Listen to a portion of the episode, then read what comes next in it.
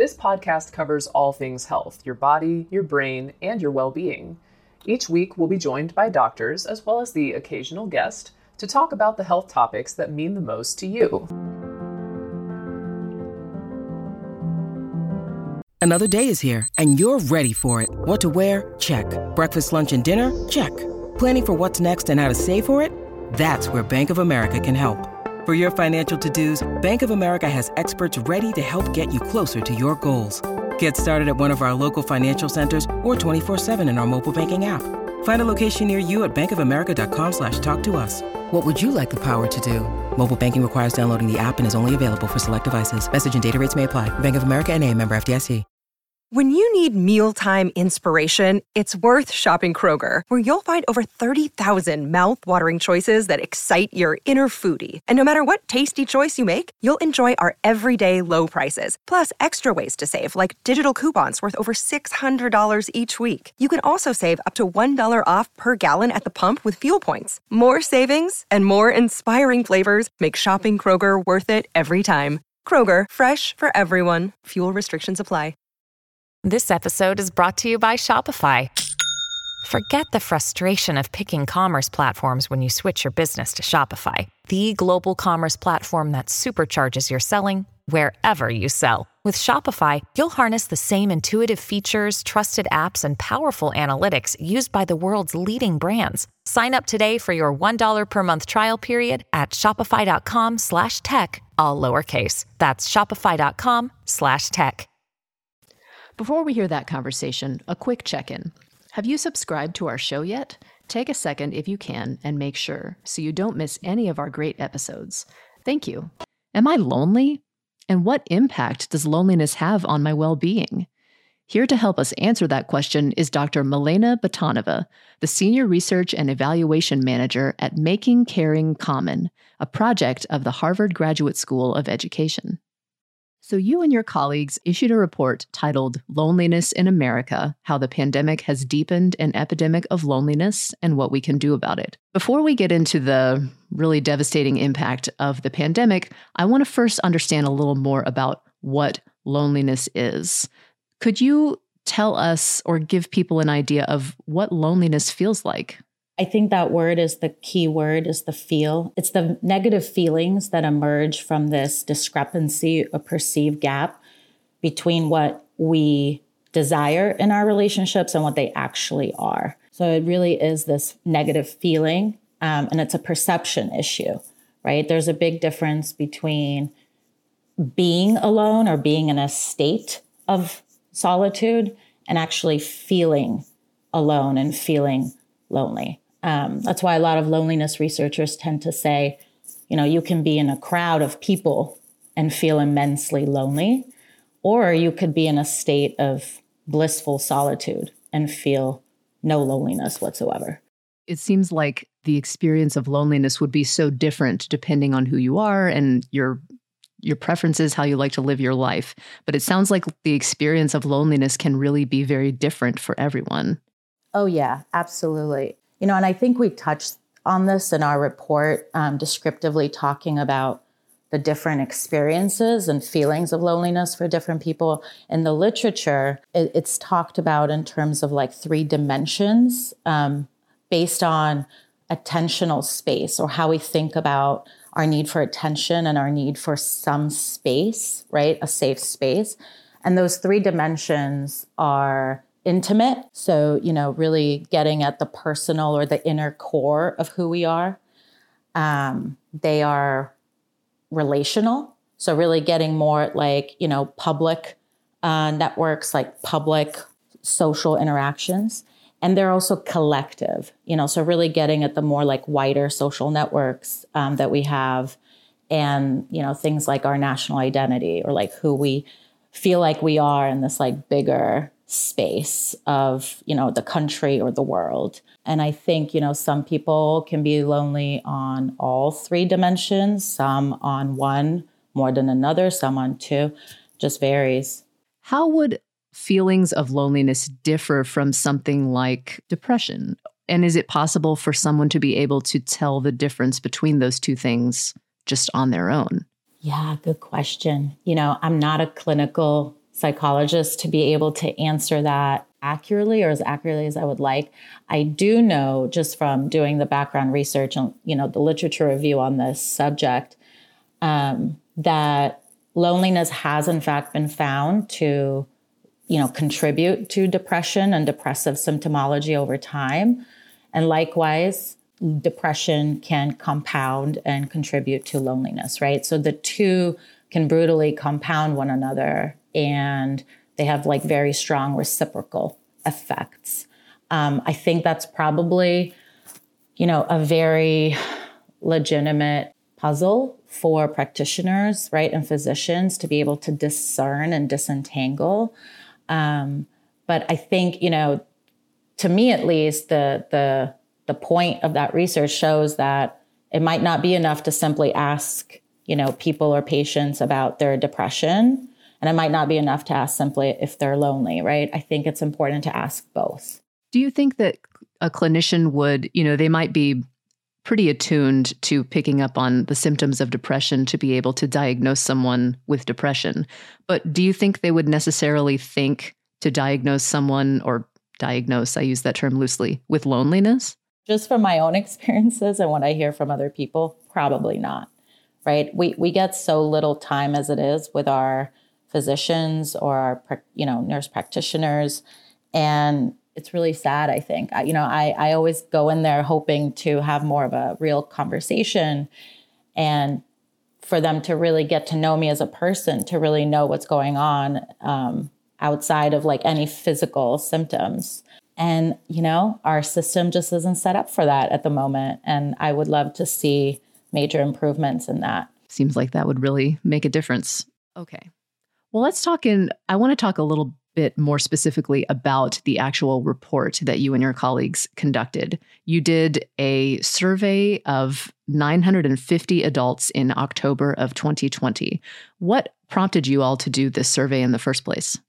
Yeah, so this was one of a series of surveys we conducted last year, and we're still conducting as part of a three year project to really better understand the state of caring in America. And so we asked, you know, a number of other questions in this particular survey, um, but we just really wanted to examine people's subjective experiences um, in terms of loneliness and their, you know, perceived relations um, or relationships with other people. And so that's why a lot of our questions uh, related to loneliness really dug into how people feel about just their basic forms of care or caring in their lives, and also what we call kind of the empathy gap, whether people were feeling like they were getting um, as much from people as they felt like they were giving or investing in their relationships. You know, that's just one thing we really wanted to examine as part of that survey before the big election. Right. It seems like that's where that feeling of loneliness really comes from or it's you i know you discussed that a lot in the report itself that gap between what people think they are giving to others and what they think they're getting back in return. It seems like that's where loneliness can really spring up if there's a big disparity between those two things. Yeah absolutely. And you know traditionally um, studies that examine loneliness ask you know really good questions right? That get at are you, um, do you feel like you have a lack of companionship? Do you feel isolated from other people? Do you feel left out? And those are really great questions. We, I think, wanted to dig deeper and again, really get into the empathy aspects of this experience, right? And so t- to me, it was really, it was somewhat shocking, more so just saddening that like almost half of our sample, right, of lonely people said they reach out to people more than they reach out to them. 65% said that they feel like they're better listeners to people than they are to them. And 69% said that they try to understand others' experiences more than other people try to understand them. And that was honestly quite shocking to us. That was really sad that so many people feel this immense, um, not just you know, discrepancy between what they want, but like a huge empathy gap in terms of how empathic they feel like they are to others and what others are giving back to them. That is pretty shocking and and really sad. You're right uh, that so many people feel that way. Were the the rates of these, you know, the loneliness that these people were reporting, where like what kind of people are we talking about? Was it the same across all age groups? Were there different levels depending on, you know, people's life experiences? Yeah, no, great question. So, in general, and very much consistent with other studies, we found that loneliness does not discriminate. We found that across the board, um, across race, ethnicity, class, education, urbanicity, or type of community you live in, that the rates of loneliness and these high, you know, numbers of perceived empathy gap or whatnot were pretty um, similar. Uh, so we didn't find statistical differences, but we did find that these, you know, feelings of genuine, um, you know, empathy gap and whatnot were higher in young people and moms of young children, right? So 61% of young people in our sample aged 18 to 25, and 51% of moms with young kids reported loneliness or serious loneliness. That's so interesting, especially the the young people because I feel like that time of life is so like idealized, you know, if you're a young person, you probably hear a lot from older people in your life like, "Oh, these are the best years of your life. You should be out having fun and doing this and that." And it probably is doesn't make the the situation any better if you hear that and you're also feeling very lonely. I can imagine. Right. Yeah. And again, like you said, right, when we conducted the survey was October 2020. So, you know, the pandemic was still um, very much, you know, imposed on our lives, right? There were still many restrictions. Um, people couldn't really go out. We had to social distance. And so I think those sorts of limitations, right, could be exacerbated for young people.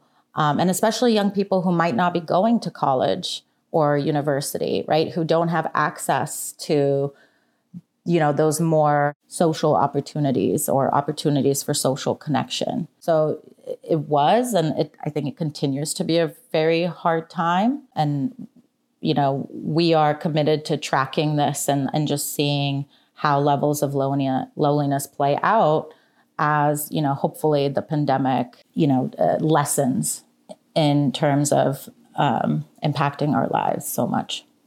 Right. Things are as things subside or we hope they continue to subside a little bit.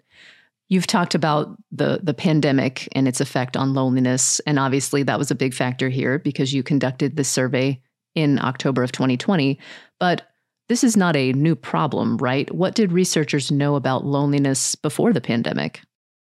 Yeah, I mean, certainly not a new problem. I think some of the rates that we found were a bit more surprising, right? 61% for young people. That that did seem a bit higher than some previous studies. And you know, when you look at previous studies, you do find that the there are mixed findings when it comes to like age differences or other differences, but generally you know, th- they do find that like young people are lonelier than much older people. The middle age, not so much. You know, we know from so many studies that loneliness has just terrible health effects, you know, social or physical, um, right? I thought it was shocking uh, that, you know, health researchers have found loneliness can carry the same, if not worse, effects as like smoking. They likened it to something like 15 cigarettes a day um, drinking, obesity. So it really is such a dire health problem and health concern. And so I, I, I think what we kind of elevated and what we added was again this focus on, you know, really paying attention to basic forms of caring and empathy, right? Or perceived empathy, whether people were getting it as much as they thought they were giving it. And I think those relations to loneliness, I think, um, are something we want to pay attention to. You mentioned the treating loneliness almost like you know it can be as bad as as smoking as drinking a lot you know all these other things that we know are pretty bad for our health what are some of the health problems that loneliness can lead to, you know, problems with your physical health, for example? So, you know, it's been tied to cardiovascular disease, um, stroke, anxiety. You know, sadly, drug abusers report more loneliness than non-drug abusers. Again, I'm citing citing research. I think that's you know in single studies, but those are the kinds of things I, I saw. Um, just really dire negative physical and other effects. That's interesting that it could show up. I mean, you wouldn't necessarily connect those things, uh, thinking of loneliness leading to a heart problem, for example. Yeah, I think, you know, I think a lot of it, again, is probably the stress that comes with that, right? We, even though we might not label it as stress, I think to feel so lonely and torn with oneself can certainly, you know, elevate cortisol, right? That's like the stress hormone. And I think we know that that is linked to a slew of physical problems like cardiovascular and neurological issues. Yeah, I think when you really like dig into the way that it manifests in the body, it really starts to make a lot more sense. But yeah, at first it's just so like shocking. Yeah, it's really that's kind of a surprising link. We'll be back after a quick break.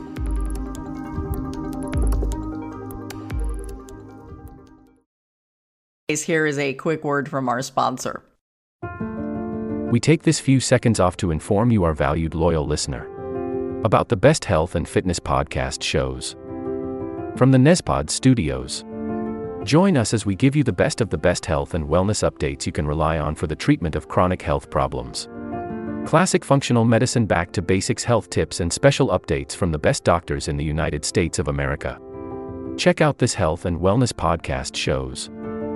Explore Health Talk Weekly, Healthy Lifestyle Matters, Excellent Health Digest, Healthy and Free Daily, and last but not least, Weekly Health and Fitness Corner. Also, check out Nasty Boy CC, the truest story never told fiction podcast, for that real life on the go experience with the 27 year old Golden Boy, who made our guest invite number one list. He tells us about his story as it happens in real time and in real life. It's Nasty Boy CC, the truest story never told. Go get a load of that happiness because happiness is healthy as we know it. Join us every week as we continue to provide you the best of health and fitness wellness updates from around the globe. Enjoy the show.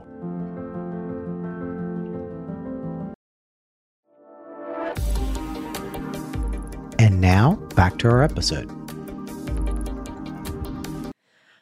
Let's talk about let's let's go back to the the pandemic itself. How did it make loneliness even worse than we already than we know it already was? What are some of the specific changes to how we live that you think increased these feelings of loneliness?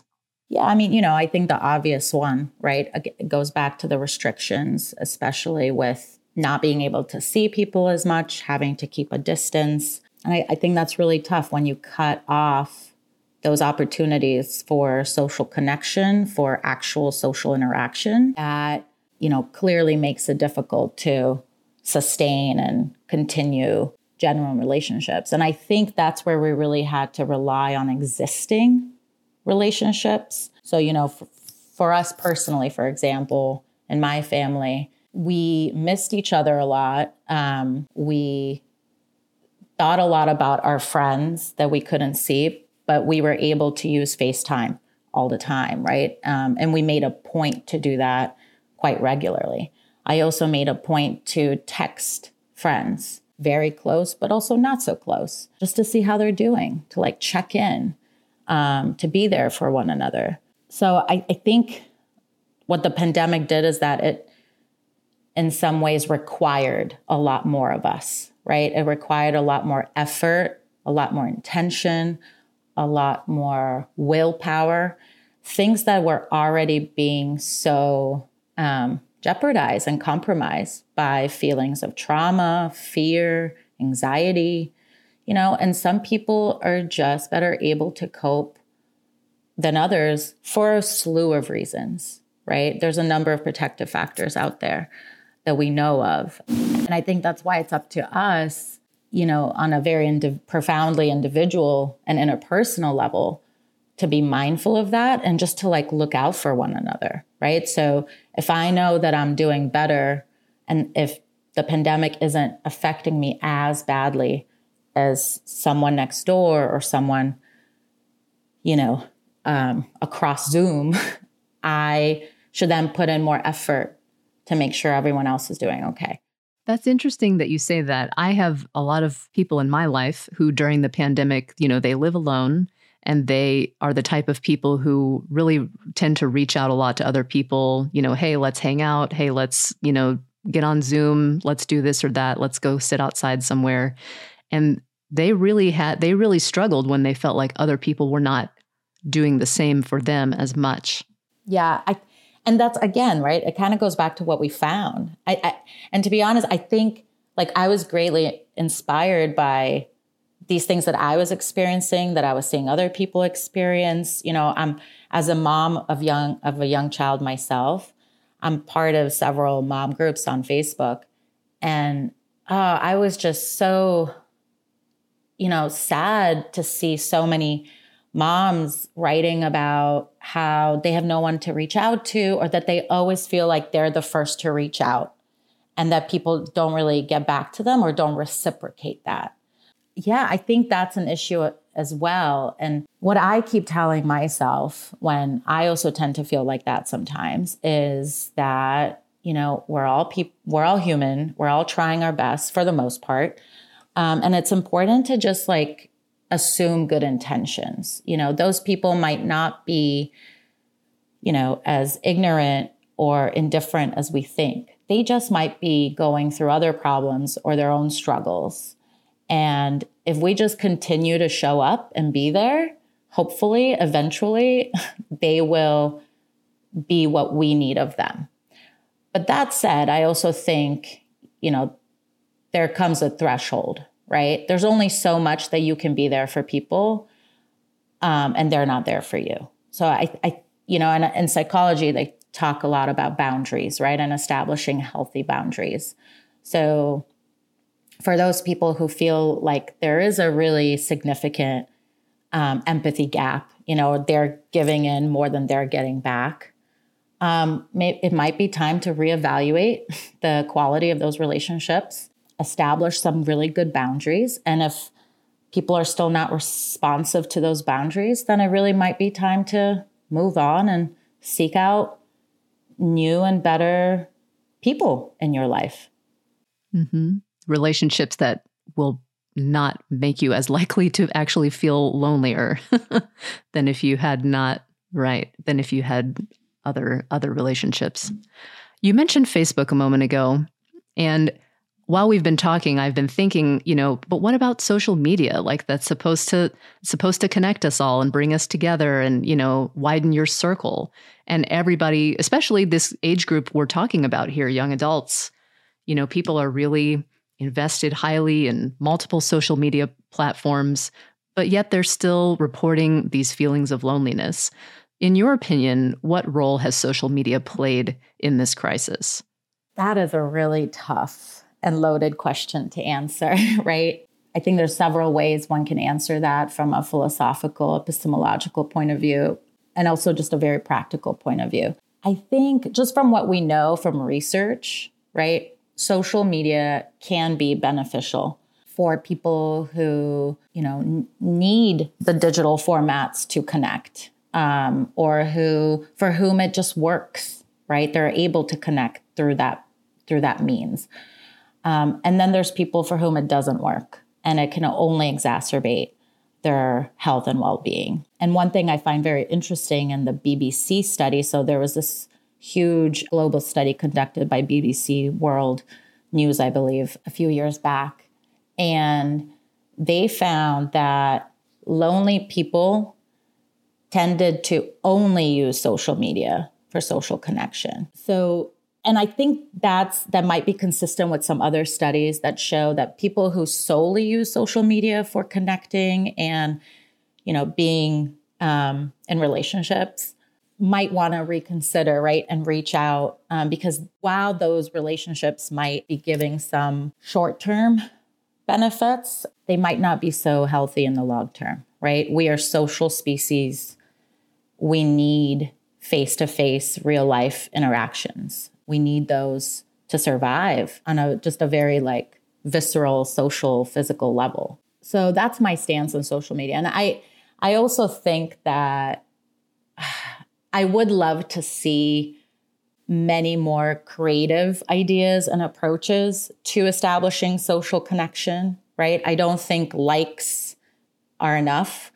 Um, I don't think these groups are enough. I, while it's nice to have that opportunity, again, it can exacerbate problems, right? Because I, I can guarantee you there are many moms out there who are solely relying on those social groups as a means to interact. And while it might be an antidote to one problem, it's certainly not more broadly.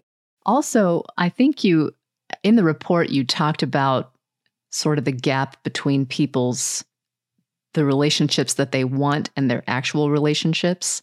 And it seems like social media would really kind of aggravate that feeling. Like if you're seeing a bunch of posts with people having a great time with their friends that would make you feel so much more lonely and isolated i would think. Yeah, if you're susceptible to that, right? And I think that's why young people in particular were reporting more loneliness because they are more susceptible to this need for approval, this need for uh, fitting in, um, a sense of belonging. Mm-hmm. FOMO. right. Like me personally, at this point in my life, being that I'm in my 30s, uh, don't want to say at which point, I I don't care as much about the likes. I really don't. I did 10 years ago. So again, I think it can have varying effects, right, on varying people for very varying reasons.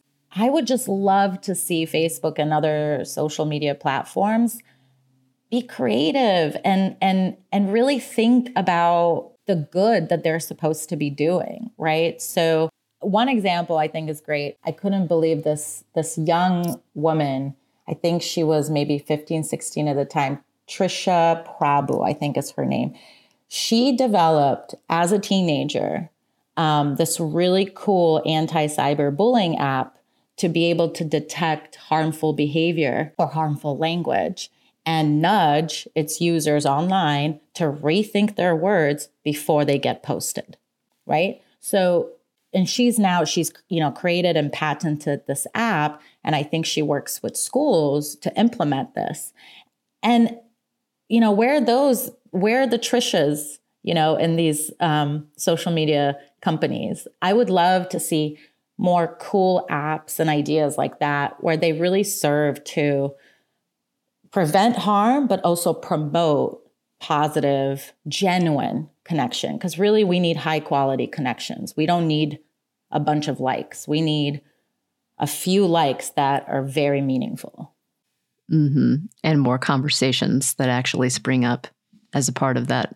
Absolutely. Those those friendships that you have in social media. That's really interesting. So, what helps people who feel lonely? Uh, it seems like this problem goes beyond the ability of a person just to make themselves feel better. So, but but maybe first let's let's talk about that. Are there things that someone can do on their own to feel better when they're feeling lonely? Yeah, and you know, when you look online, I did a bunch of research for this report and you know, you get the somewhat predictable tips, right? Find a new hobby, um, seek out new experiences, find people that make you feel good about yourself. All very true. But again, how do people do that when they're already in a state of such deep, profound loneliness? I would think that would feel impossible if you were pretty feeling pretty bad about your situation. Right. So I think that's why, you know, in our report, we laid out three recommendations where only one of them really focused on people afflicted by loneliness. And the other two focus more on like developing a wider social infrastructure that really um, combats loneliness and making a commitment to one another as individuals to be more attentive to one another and to be more genuine in our relationships. But back to people afflicted by loneliness, as you asked specifically about them. In the research I was doing, I did find that of all the interventions that have been done and vetted, the one that seemed to have the most sizable effects was actually you know, um, social cognitive behavioral therapy, or maybe aspect of it to basically combat and defeat the maladaptive or negative thoughts that come with loneliness. So, you know, this sounds like it might be an issue of access and reach as well, right? Because many people might not have the means to seek the therapy that they need or to seek that help and support. So we need to provide that as a society.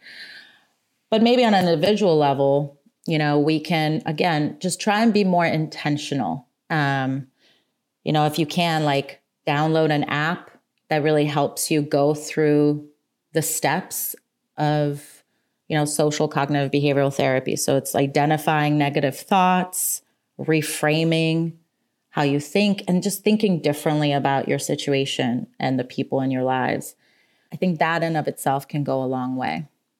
So if you can't see a therapist who can help you through this, maybe try to just work through some of those those points on your own and see if you can see if you can change your thinking a little bit.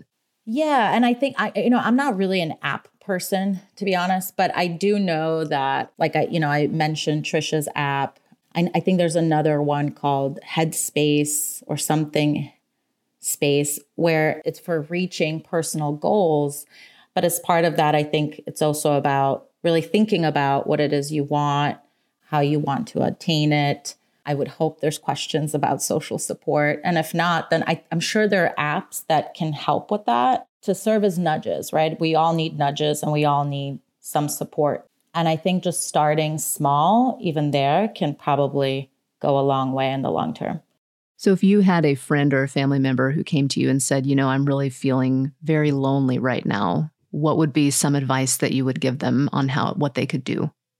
Well, I think before I even give them advice, I might ask, what are you feeling exactly? Why are you feeling lonely? So it's kind of going back to those dimensions of loneliness, right? Because I, I think there need to be more tailored approaches to people's experiences of loneliness. It's not just like a one size fits all kind of thing. So I would ask, what is it? You know, if it's more existential and if it's something at their inner core that they're just not feeling right with, I would just want to talk to them about that and, and learn more and be a better friend and have those better conversations. If it's more of like a relational issue, right, where they're maybe not feeling comfortable with people in their space, um, then yeah, I would urge them to find other opportunities, find groups, find other spaces to be in, right? Um, and if it's more collective, if if it's an issue of like existential angst where they are dissatisfied with you know the ways things are going in the world or our country then i would probably point them to a bunch of really positive um, perspectives and ways to deal with those. Um, but i think again it's really important to really ask first and try to identify the sources of the loneliness and then together seek out appropriate solutions. Okay that makes sense what are some of the things that all of us can do to combat this problem, whether or not you personally feel lonely yourself? Yeah. Thank you. I love this question. I think that's the number one question. What can we all do? And I really think it's a matter of intention and will. I think we all just need to care a lot more. I think we need to care about ourselves and the ways in which we are growing and learning, because those things become reflected in our relationships.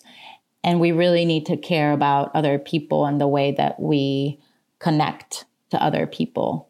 I think ultimately it really just becomes, it sounds so simple, but really it's an issue of intention. Like, do we are we intentional enough to think about other people and reach out, make the time, show up and just be present, you know? Like when we are hanging out with our friends we haven't seen in a month or two, are we still responding to notifications on our phone?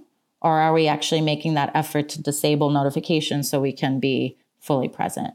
It's like little things like that that I think we need to do more that I think hopefully collectively will materialize into a more caring society. A simple caring act can really go a very long way, it sounds like. Yeah, absolutely. And you know, I always I'm a I'm a huge movie buff. It it gives me so much life and joy to just sit and watch movies. I could do it all day long. Um, I joke that I should probably just work as a movie reviewer or something. But you know, when Robin Williams passed away, it was so devastating, especially knowing what he once said. So I'm trying not to choke up even saying it. He said, you know, I used to think the worst thing in life was to end up alone. It is not. The worst thing is to end up with people who make you feel alone. That's just devastating, you know, and in our lives personally, we know people who have um, passed away due to suicide. And it's really devastating to, to hear words like that, to know that people can feel so immensely alone. And so that's why, you know, in my own life, I always try to just be there and show up as much as I can. And when other people say, oh, no, no, no, you're too sweet, you don't have to do that, I'm like, why? Like, why? and it's so interesting. I, I hear that a lot from people. There's this sense of like resistance. Niobe Way, this wonderful professor at NYU, talks about relational aspects of our lives and relational resistance. And it's so, it's so true. I feel like people have this tendency to resist not just help or support, but like genuine, genuine offering of being there for them. And I think we all just need to let our guards down and just be. I think we just need to be there, be amongst each other, and relish like the beauty and like social connection. It's okay to need that or to want that. It seems like some people even have problems with that or acknowledging that they that would really help them. Right. Speaking of of caring, you are part of the Making Caring Common project. What is that? Yes, we are a small project, part of the Graduate School of Education, where we work to create resources and strategies for schools, communities, families uh, to help children be good ethical citizens. So, you know, we really focus on elevating the conversation around caring, um, but also developing the resources needed to develop caring in children and in the process, adults as well. So we have, you know, a number of projects um, currently working to develop those strategies and resources in families and schools and research projects such as this, the state of caring, uh, where we're really trying to better examine how we can restore genuine connections and sense of caring in people. I thought it was interesting in the report how you even though this survey was of adults only you talked about the you know the likely effects on children of loneliness and almost needing the need to teach children how to care for others or the importance of caring for others instead of the focus that I think has been um, more prevalent for young people in recent generations of being happy or being successful or you know high achieving but really taking the focus back to what are you doing for other people? Yeah no absolutely. I mean that that's our whole you know mission um, is a world where children can really learn to care about others and the common good where you know they treat people well today day to day, but also really come to understand and seek fairness and justice. And ultimately, that means having a very relational orientation, right? Thinking about other people, caring about their feelings, and really appreciating caring across difference. So it's not enough to just care for people in our very, you know, close or local communities. We also need to care for everyone, even if they don't look or think or act um, or sound like us. That's fascinating work. And it sounds so valuable and like it would really solve a lot of problems that we are facing today as a society. So I'm very excited to see where that goes. This will conclude the episode. Thanks for tuning in. If you like what you hear, please leave a comment and subscribe. Thank you.